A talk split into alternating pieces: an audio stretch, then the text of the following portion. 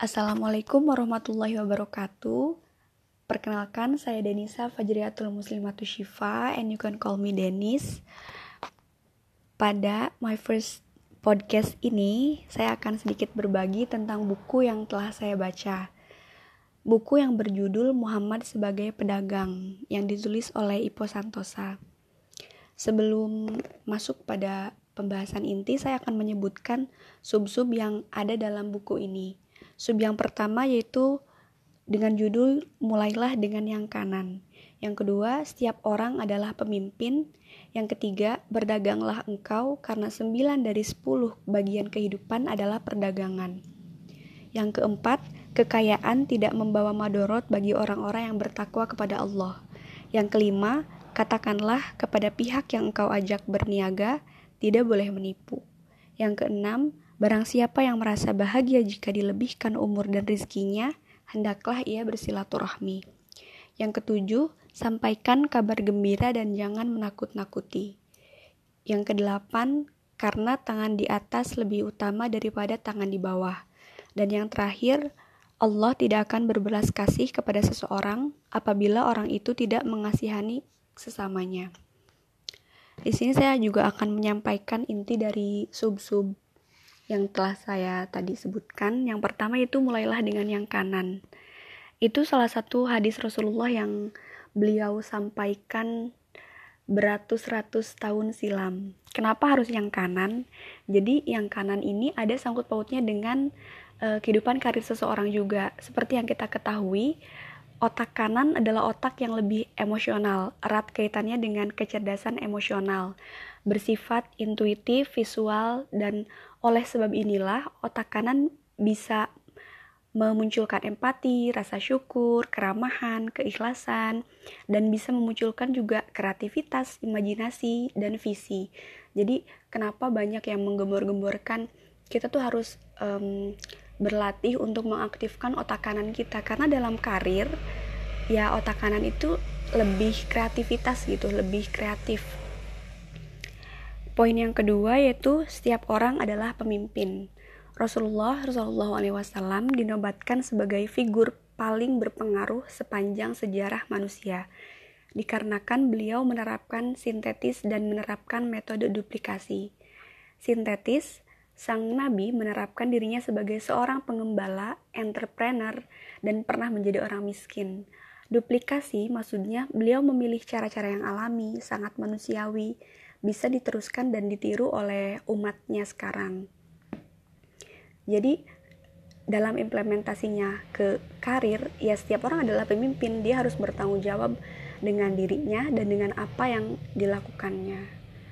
Yang ketiga adalah berdaganglah engkau karena sembilan dari sepuluh bagian kehidupan adalah perdagangan. Jadilah entrepreneur. Rasulullah SAW adalah seorang pedagang. Demikian juga istri dan para sahabatnya. Islam pun kita pasti tahu ya, Islam pun datang ke tanah air, datang ke Indonesia dibawa oleh para entrepreneur muslim dari Timur Tengah dan Cina. Jadi itu wasilahnya gitu. Jadi berdaganglah engkau karena 9 dari 10 bagian kehidupan adalah perdagangan. Sub yang keempat berjudul kekayaan tidak membawa madorot bagi orang-orang yang bertakwa kepada Allah Subhanahu wa taala. Sering kali kita berpikir kalau orang kaya itu lebih negatif, lebih hmm, dekat dengan kemaksiatan. Banyak orang berpikir seperti itu, tapi faktanya kekayaan dapat memudahkan kita dalam beribadah dan kemiskinan sangat dekat dengan kekufuran.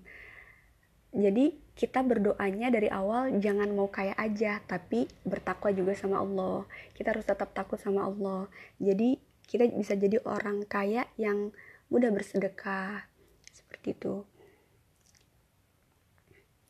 Sub yang kelima yaitu katakanlah kepada pihak yang engkau ajak berjual beli tidak boleh menipu Allah Ta'ala di sini kenapa jual beli uh, pedagang disunahkan oleh Rasulullah karena Allah menghalalkan jual beli.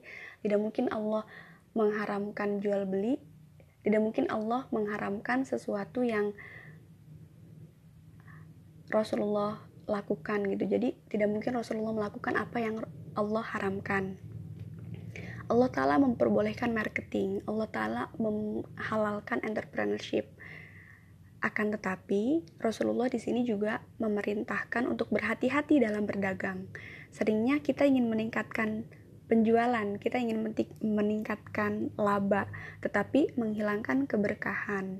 Jadi di sini dalam berdagang ini kita harus hati-hati. Dalam berkarir pun semua semua dalam berkarir pun kita harus berhati-hati dan dalam perdagangan ini khususnya dalam perdagangan tidak boleh menipu tidak boleh riba karena itu akan menghilangkan keberkahan dari rizki yang kita dapatkan pelajaran yang keenam adalah Barang siapa yang merasa bahagia jika dilebihkan umur dan rizkinya, hendaklah ia bersilaturahmi. Hal yang harus digarisbawahi di sini, hendaklah bersilaturahmi. Um, dalam karir ada istilah kepercayaan dalam berdagang ada istilah kepercayaan antara penjual dan pembeli harus saling percaya. Percaya di sini bukan terhadap materi. Walaupun materi itu akan mendatangkan keuntungan, tapi kepercayaan di sini juga akan mendatangkan keberkahan. Hebatnya, kepercayaan juga membuahkan manfaat horizontal, yakni pengukuran silaturahmi. Istilahnya kepercayaan dulu, baru silaturahmi jadi dalam berdagang ini, inti dari sub ini dalam berdagang ini kita harus bersilaturahmi untuk meningkatkan kepercayaan. Jadi itu tuh um, silaturahmi di sini ada dua manfaat. Yang pertama mempererat kepercayaan dan yang kedua juga meningkatkan keberkahan dari perdagangan yang kita lakukan. Sub yang ketujuh yaitu sampaikan kabar gembira dan jangan menakut-nakuti.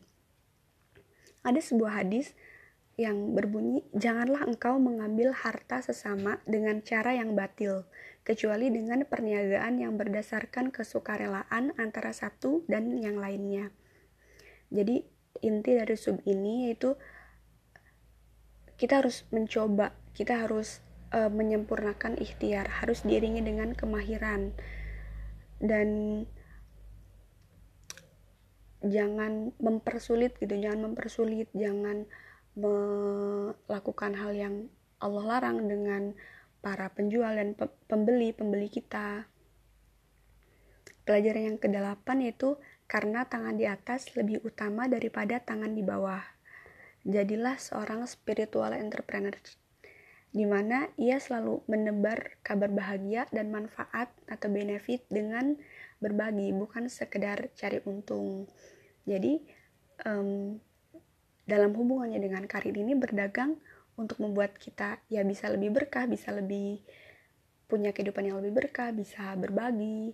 Jadi niatnya dari awal karena perdagangan ini karena um, keuntungan atau ya laba atau uang yang kita dapatkan ya buat apa kalau bukan buat berbagi jadi harus diniatkan dari awal dan yang terakhir sub yang terakhir Allah tidak akan berbelas kasih kepada seseorang apabila orang itu tidak mengasihani sesamanya. Ini sangkut pautnya dengan uh, kasih sayang, dengan um, rasa gitu. Tidak ada satu makhluk pun yang diciptakan kecuali telah lengkap dengan rezekinya. Dalam sub ini ada sedikit pembahasan Aagim memaparkan dari ayat di atas bahwa kita sama sekali tidak diperintahkan untuk mencari rezeki, tetapi menjemputnya. Jika dicari belum tentu ada, tapi jika dijemput pasti sudah ada. Jadi inti dari ini tuh kita tidak boleh menebar kebencian, apalagi antara um, customer, antara penjual penjual yang lain. Jadi karena semua rezeki itu sudah diatur oleh Allah Taala. Jadi tidak ada alasan kita untuk um, tidak mengasihani sesama penjual poin yang selanjutnya saya akan menjelaskan tentang kontribusi buku ini dalam karir setelah saya membaca buku ini um, menurut saya buku ini mengajarkan kita untuk berani mengajarkan kita untuk berhusnuzon dengan ikhtiar gitu mengajarkan kita berhusnuzon kepada Allah. Jadi kita boleh melakukan apa pun sebenarnya yang tentunya yang Allah halalkan. Kita boleh melakukan apa pun dalam berikhtiar mencari rezeki. Akan tetapi ya sesuai dengan apa yang Allah perintahkan gitu. Jadi buku ini mengajarkan kita untuk berani mengajarkan kita untuk berhusnuzon dan mengajarkan kita untuk mendahulukan keberkahan dalam setiap apa yang kita lakukan. Misalkan ya kita berdagang kita menjadi pengajar kita menjadi konten um, kreator misalkan. Nah dari situ juga harus keberkahan dan keberkahan yang harus dicari.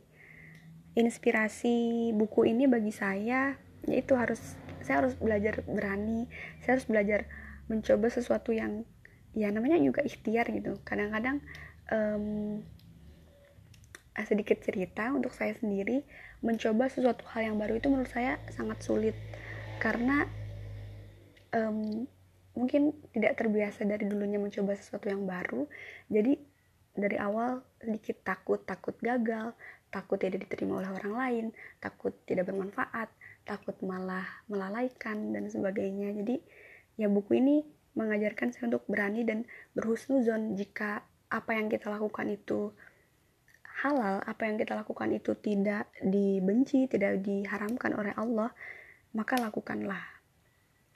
Dan agenda untuk ke depannya mungkin um, lebih berhusnuzon, tidak takut untuk mencari rezeki dengan cara apa pun, lebih berani. Mungkin ke depannya saya akan mencoba untuk berdagang karena ini adalah sesuatu yang disunahkan oleh Rasulullah SAW. Um, cukup sekian um, in my first podcast semoga bermanfaat um, mohon maaf bila ada suara-suara yang um, kurang nyaman dan mohon maaf bila ada kesalahan-kesalahan kata. Wassalamualaikum warahmatullahi wabarakatuh